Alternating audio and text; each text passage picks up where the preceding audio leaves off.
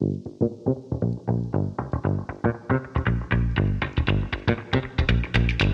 Ciao, io sono Ale, mi sono svegliato a Forlì, ultima tappa del nostro tour prima di andare a Trento questa sera e poi qualche giorno a Milano, poi l'11 saremo a Roma, il 14 a Bari, il 15 a Taranto e poi ci fermiamo anche noi in vista delle, delle feste. Ieri sera è stato fantastico qua a Forlì perché eh, c'erano un sacco di ragazzi davvero giovani, 19 anni, eh, che voteranno per la prima volta le loro europee. Il prossimo anno hanno votato per la prima volta in assoluto le politiche dell'anno scorso. Qualcuno per questione di ore praticamente con il compleanno, il diciottesimo compleanno quasi a ridosso delle elezioni ed è stato davvero molto bello perché vedere dei ragazzi con una tale capacità di espressione, organizzazione del pensiero, una verve, una carica straordinaria è stato davvero molto molto bello. Questa mattina quindi mi ero ripromesso di cambiare un po' il mood di questo podcast che negli ultimi giorni era diventato un po' arrabbiato eh, dopo il Censis e dopo gli ennesimi scontri nel terzo polo di cui ieri sera abbiamo parlato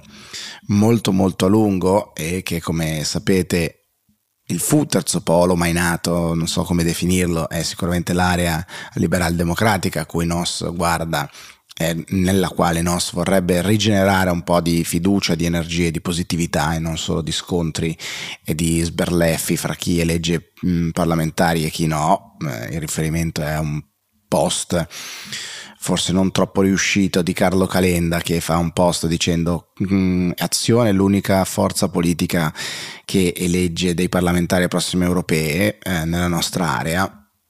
Credo che la forza di un leader sia quella di unire e non quella di dire noi più bravi degli altri, ma eh, non importa. Comunque mi ero svegliato più positivo, quantomeno volevo essere più positivo C'erano anche qualche possibilità, c'era ad esempio l'approvazione all'unanimità ieri eh, in Parlamento della legge sul cosiddetto oblio oncologico, cioè che non sarà più possibile chiedere eh, informazioni circa dei eh, casi malattie e di medicamenti quando non ci sono stati recidive per dieci anni in caso appunto di malattie oncologiche in diverse situazioni che siano finanziarie questioni di credito ma anche ad esempio di adozione eccetera. Questa è una bellissima, è una bellissima cosa è una, balla, una, battaglia di grande civiltà. Ne parliamo anche eh, nel canale Instagram di, di NOS quest'oggi. C'erano i dati sicuramente meno positivi e più preoccupanti, eh, direi decisamente, eh, che il Sole 24 Ore mette nelle primissime pagine oggi, in particolare trovate a pagina 2 l'indagine Ox Pisa, il meridione in ritardo nell'istruzione. Nel nostro paese dice il Sole 24 Ore situazione preoccupante, più dell'80% dei studenti del settentrione ha raggiunto almeno competenze minime in matematica, lettura e scienza, nelle aree del mezzogiorno invece si scende a 70% in lettura, poco più del 60% in scienza e circa il 55% in matematica. Nel nord-ovest più del 10% degli studenti si è collocato nella categoria dei top performer in matematica, nelle aree meridionali la percentuale di questi studenti è di appena il 3% circa ci sono dati negativi in generale perché dice il campanello d'allarme è mondiale, il rendimento medio nei paesi OX è sceso di 16 punti in matematica e di 11 punti in lettura, cioè equivale all'incirca mezzo anno scolastico in lettura e tre quarti di anno scolastico in matematica. Unica nota positiva è il rendimento medio in scienze che non ha subito variazioni significative. Ora, o noi pensiamo che al sud si nasca meno brillanti che al nord e questa cosa io non credo che possa essere possibile, oppure questo gap della capacità del nostro sistema educativo e di istruzione dovrebbe essere priorità numero uno assoluta perché come avevamo detto tante volte l'ossessione deve essere che i talenti sono equamente distribuiti. Le opportunità no che ci siano meno top performer nel sud strutturalmente che al nord-ovest non è una questione di distribuzione dei talenti, ma una distribuzione delle opportunità e degli strumenti di formazione, naturalmente. Poi eh, progressivamente la mia arrabbiatura di primo mattino già un po' saliva perché il Corriere dice bene eh, in un articolo dedicato a quanto successo ieri in Parlamento invece sul salario minimo L'attacco di questo pezzo del Corriere è il gesto più importante è di Giuseppe Conte ieri ed è il gesto, oramai tutto è reso meme e il meme di giornata che arriva dal Parlamento è Giuseppe Conte che straccia il testo eh, a cui anche il Movimento 5 Stelle aveva messo, eh, posto la propria firma inizialmente sul salario minimo. Così hanno fatto anche tutte le, le posizioni. Il governo si è preso due deleghe, quindi sarà l'esecutivo a portare avanti questo tema, non il salario minimo come era stato ipotizzato, in questo caso il governo diciamo, segue il consiglio dato eh, dal CNEL e da qui la rabbia delle opposizioni. Il salario minimo, ricorderete, un tema che aveva scalato moltissimo l'estate, poi era sparito, poi era ritornato, aveva anche eh, unito di fatto le opposizioni praticamente tutte tranne Italia Viva e poi invece eh, adesso è riemerso in questa sua versione finale.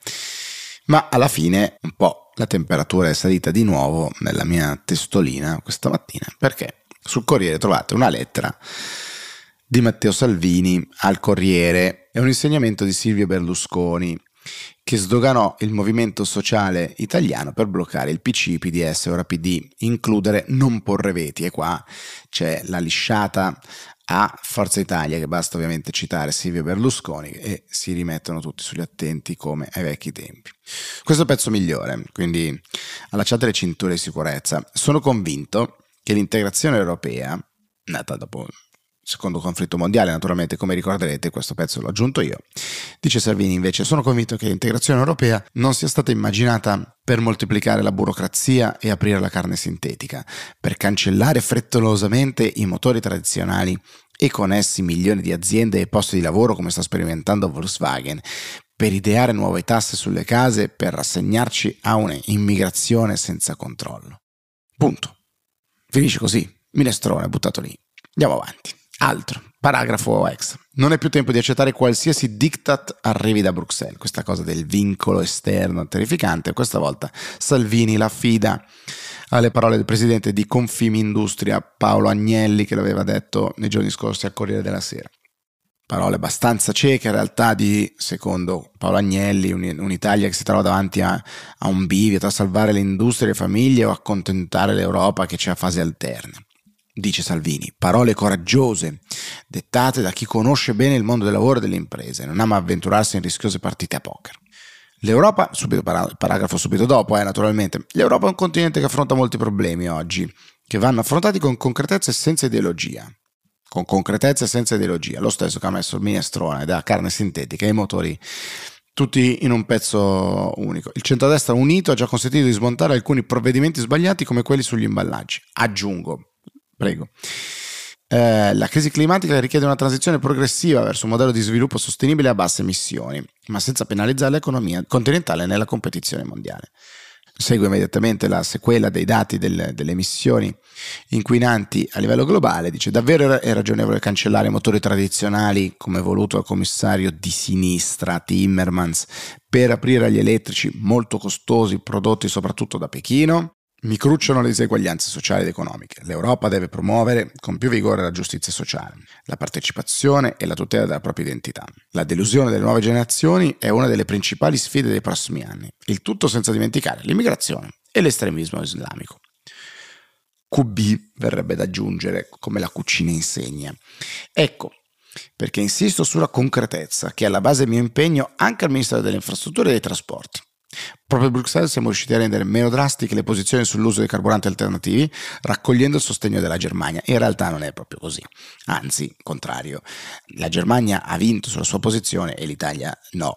Abbiamo convinto parecchi paesi europei dell'irragionevole posizione austriaca al Brennero e giusto lunedì al Consiglio dei Trasporti UE l'Italia ha incassato un'ampia condivisione su alcune critiche sulla direttiva ETS che colpisce i porti europei.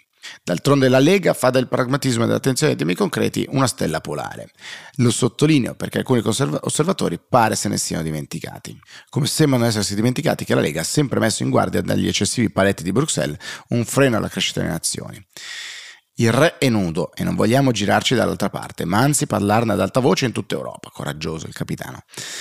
Ho letto altri pregiudizi assurdi. Rammento che la Lega ha sempre votato i provvedimenti sull'Ucraina e su Israele. Se il nocciolo è l'opinione su Putin, segnalo che in Europa il cosiddetto lobbista dello zar è l'ex cancelliere tedesco Schröder. Questa cosa è straordinaria perché se c'è un problema sulla mia opinione su Putin, non è che dico la mia opinione su Putin o modifico, non lo spiego, no, dico la colpa è di un'altra cosa che comunque è il socialista Schröder. Le chiedo, direttore, si può ignorare un partito che in Francia ha il 30%? Si può snobbare il primo partito in Olanda? Cancelliamo uno tra i più rilevanti partiti dell'Austria? Tagliamo la forza che cresce di più in Germania? Usatemi se volete per basi low fee eh, come si trovano su internet. Per quale motivo davvero un pezzo di centrodestra europeo preferisce allearsi con i socialisti delle tasse e delle frontiere aperte in cambio di prebende eccedendo sulla linea politica? Questi sono i segnali che lui manda ovviamente al centrodestra italiano. Anche per queste considerazioni il centrodestra deve coltivare l'unità in Europa come abbiamo fatto e continueremo a fare in Italia. Ce lo insegnato Berlusconi, io non dimentico. È una cosa meravigliosa se non facesse veramente ribollire il sangue. Il titolo che dà il Corriere è Così vogliamo cambiare l'UE, il centrodestra non si divida. Salvini prima divide, poi dice di non dividersi.